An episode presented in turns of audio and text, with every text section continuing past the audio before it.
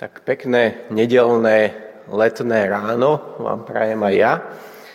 A dnes teda budeme v tých našich letných zamysleniach, letných prázdninových snoch pokračovať snívaním o jednote církvy. Začnem však dvomi otázkami, nad ktorými môžete premýšľať a potom sa pokúsim opísať, akým spôsobom sa tých otázok e, dotýka apoštol Pavol. Predpokladám totiž, že každý z nás, kresťanov, nejakým spôsobom, aspoň teoreticky, verí v akúsi zdravú jednotu církvy. Prvá otázka s tým spojená je teda, prečo je církev nejednotná? Keď všetci veríme v nejakú jednotu církvy. A čo teda konkrétne tú jednotu ohrozuje?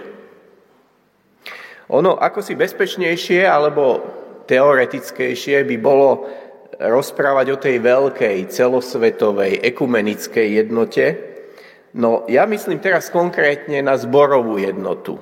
Na jednotu v zbore, treba v tomto bratislavskom alebo tom našom jurskom. Otázka druhá, čo teda môžem ja alebo môžeme my urobiť preto, aby sme udržiavali a posilňovali cirkevnú zborovú jednotu medzi nami.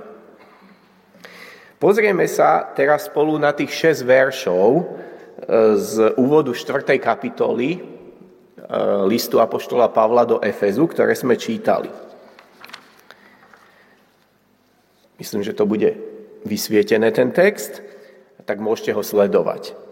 Naša pasáž, podobne ako viaceré pasáže v tomto liste, začína e, slovičkom preto. Spätným chodom, keby sme išli v tom liste až, až po úvod toho listu, tak zistíme, že aj toto preto vlastne vyplýva úplne z úvodu listu.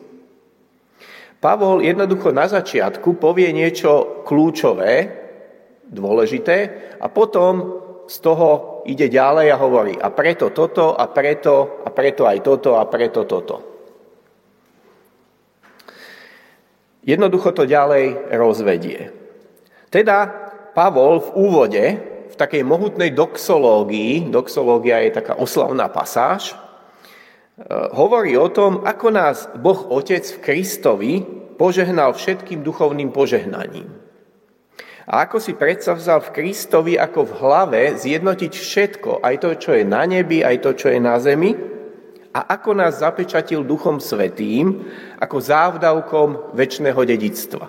Všímajte si tú trojičnosť jednoty.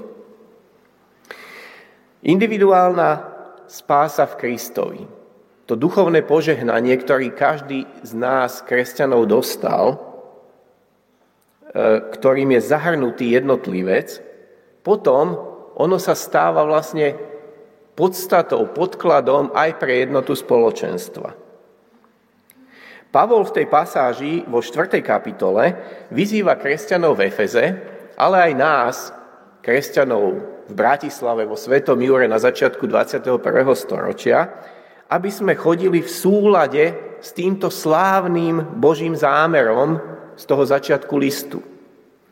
Aby sme, ako hovorí prvý verš 4. kapitoly, žili hodný povolania, alebo tam je to slovičko chodili, chodili hodný povolania, ktorým sme boli povolaní. Treba povedať, že v Efeze to malo ešte iný rozmer, pretože išlo o tú špecifickú etapu, e, kedy sa zjednocovala církev Židov a pohanov. Od druhého verša 4. kapitoly sa potom Pavol dotýka presne tých mojich otázok, ktoré som dal na začiatku. A vo verši 2 menuje v podstate 5 takých charakteristík. Áno, vo verši 2 je to. 5 takých charakteristík, ktoré sú pre vzájomnosť a jednotu kľúčové. Začína dvomi slovami, ktoré sa prekrývajú. V tom našom preklade e, je spomenuté slovo pokora a to druhé je miernosť. Ale to prvé slovo by sa dalo tiež preložiť ako teda pokora, skromnosť alebo miernosť. A to druhé Miernosť, jemnosť, láskavosť. Podľa toho, aký preklad si zoberiete do rúk. Tým slovom tapeinotes, skromnosť, sa v staroveku opovrhovalo, pretože bolo spájané so slabosťou otrokov.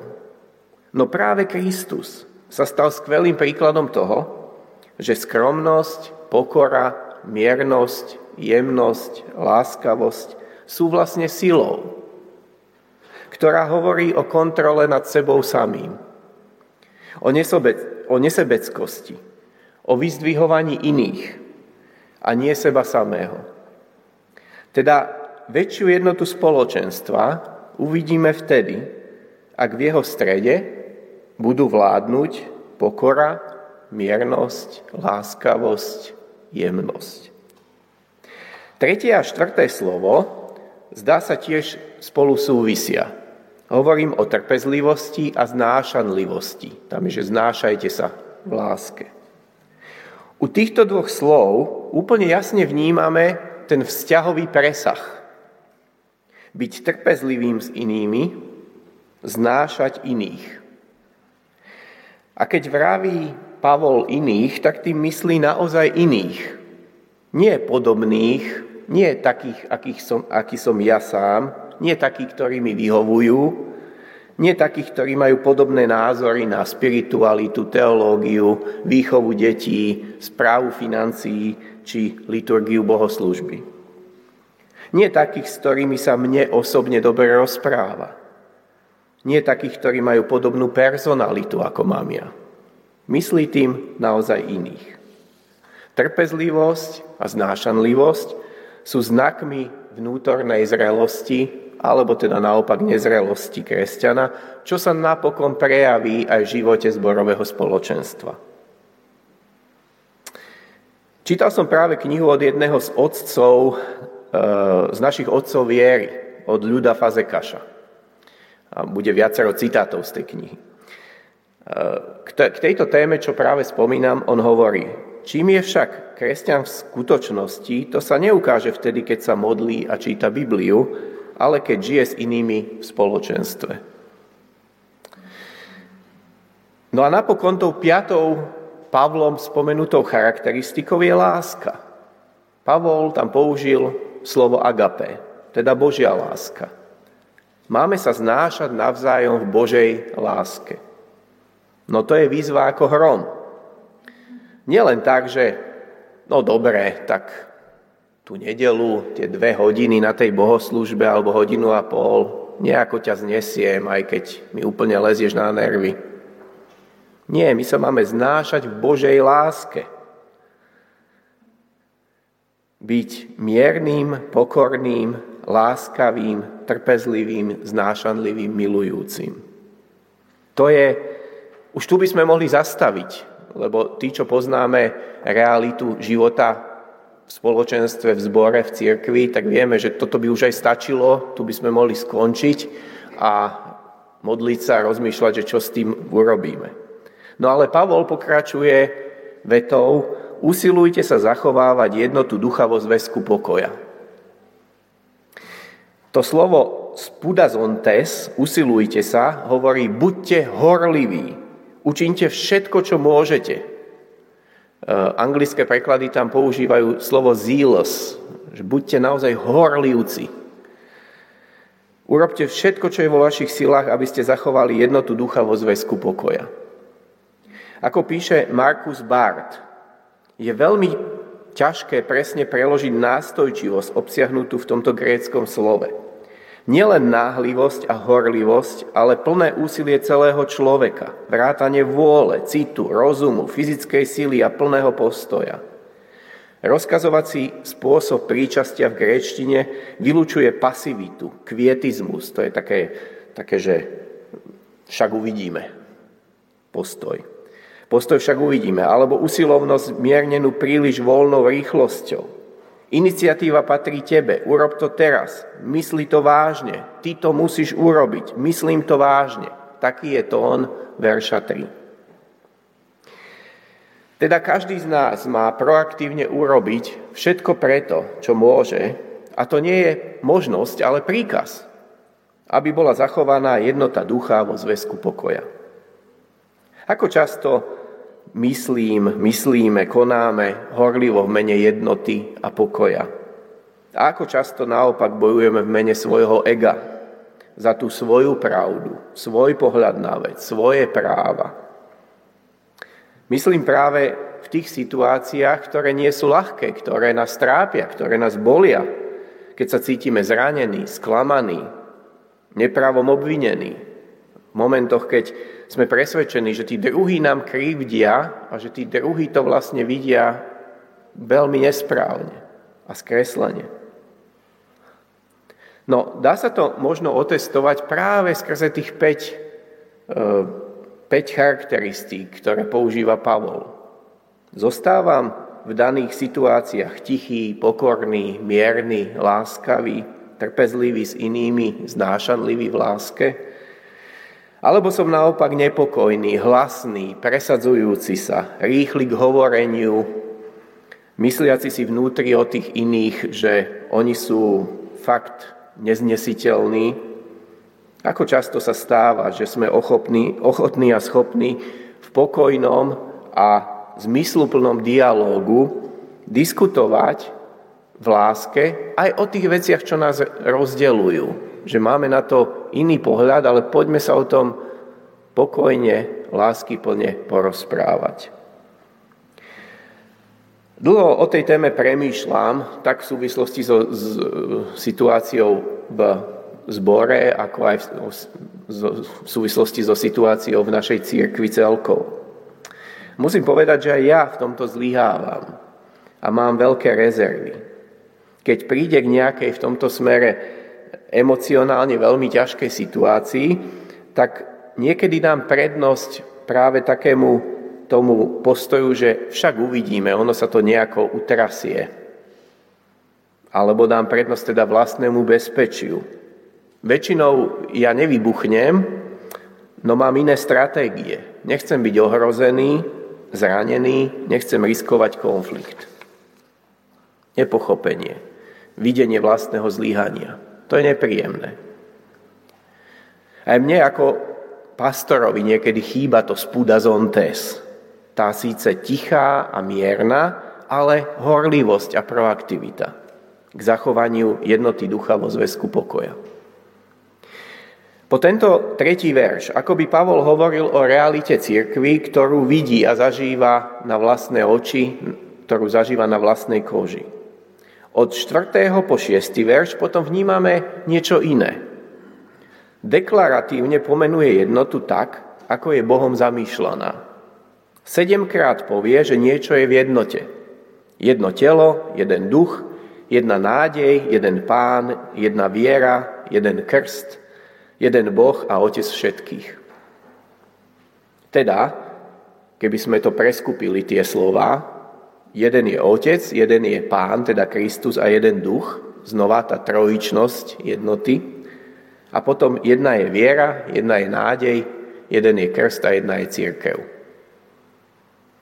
Takže na jednej strane Pavol tvrdí, že je jeden Boh, jedna církev, jedna viera, no a na strane druhej prikazuje, usilujte sa zachovávať jednotu ducha vo zväzku pokoja. On si je vedomý toho rozdielu medzi ideálom, ktorý je Bohom daný, stanovený, zamýšľaný, a medzi realitou života cirkvi tu na zemi. Ľudo Fazekaš k tejto veci poznamenáva, církev je predbežnou a počiatočnou formou Božieho kráľovstva. V tom je jej znešenosť i poníženosť. Sme ešte církvou pod krížom. Ja mám rád tie vzácne chvíle, keď máme v zbore krst. Bohoslužby s krstom vždy akoby tak nanovo zjednocujú to zborové spoločenstvo. To spoločenstvo viery. Vždy je to akoby pripomienka tej Božej vízie komunikovanej Pavlom, že je jedna viera, jeden krst, jedna nádej, jedna církev a to všetko v mene trojediného Boha Otca, Syna i Ducha Svetého. Keby sme mali viac času rozprávať aj o tých ďalších veršoch 7 až 16 z tej 4. kapitoly, tak by sme zistili, že Pavol naozaj pod jednotou nemyslí uniformitu. A skutočne si uvedomuje rozdielnosť medzi nami ľuďmi a rozmanitosť. Hovorí totiž v tých ďalších veršoch o rôznosti darov, o, Bohom, o Božom ustanovovaní do rôznych služieb, čo však má znovu viesť k dielu služby, k budovaniu cirkvi a jednoty, k rastu v láske v toho, ktorý je hlavou, teda v Krista. V 13. verši Pavol napíše, že mierou dospelosti je plnosť Krista. Mierou dospelosti je plnosť Krista. Teda, ak jednota nemá zostať iba prázdninovým snívaním, tak cesta k nej je práve v tom, čo symbolizuje krst, teda v zomieraní seba samého, ako starého človeka a v raste v Krista v nás, tak, aby sme sa aspoň približovali na nejaký spôsob eh, k dospelosti, teda k plnosti Krista v nás. A ak sme aspoň troška úprimní, tak vieme, že ešte k tej plnosti Krista e, dosť chýba. Ale to je tá cesta. Dospelosť je spojená s plnosťou Krista. Ľudo Fazekáš ešte používa, a to bude posledný citát, ktorý tu použijem, používa pekný obraz, citujúc teológa Ter Stegena, keď hovorí o tom, že Kresťanský život je ako krúžidlo, ktorého vnútorné rameno je pevne zakotvené v Pánu Ježišovi a vonkajšie rameno robí kruhy vo svete. Je zlé, keď sme otvorení pre svet a vypadneme zo stredu, alebo keď oboma ramenami stojíme v strede a nedostaneme sa do sveta.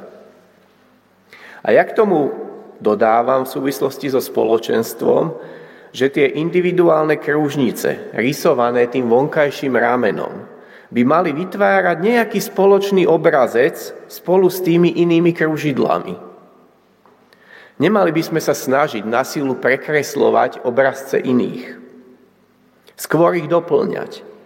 A už vôbec by sme sa nemali tými vonkajšími ramenami šermovať a snažiť sa byť o priestor na papieri ale skôr podporovať to, aby tí, ktorí sú naozaj tým vnútorným ramenom zakotvení v strede, v Kristovi, aby oni mohli kresliť tie obrazce tak, ako najlepšie vedia a môžu. Verím Kristovej modlitbe za jednotu nás v ňom. Čas toho textu sme tiež čítali. Aby svet mohol poznať a uveriť v Neho, a verí mi tej Pavlovskej vízii jednoty ducha vo zväzku pokoja.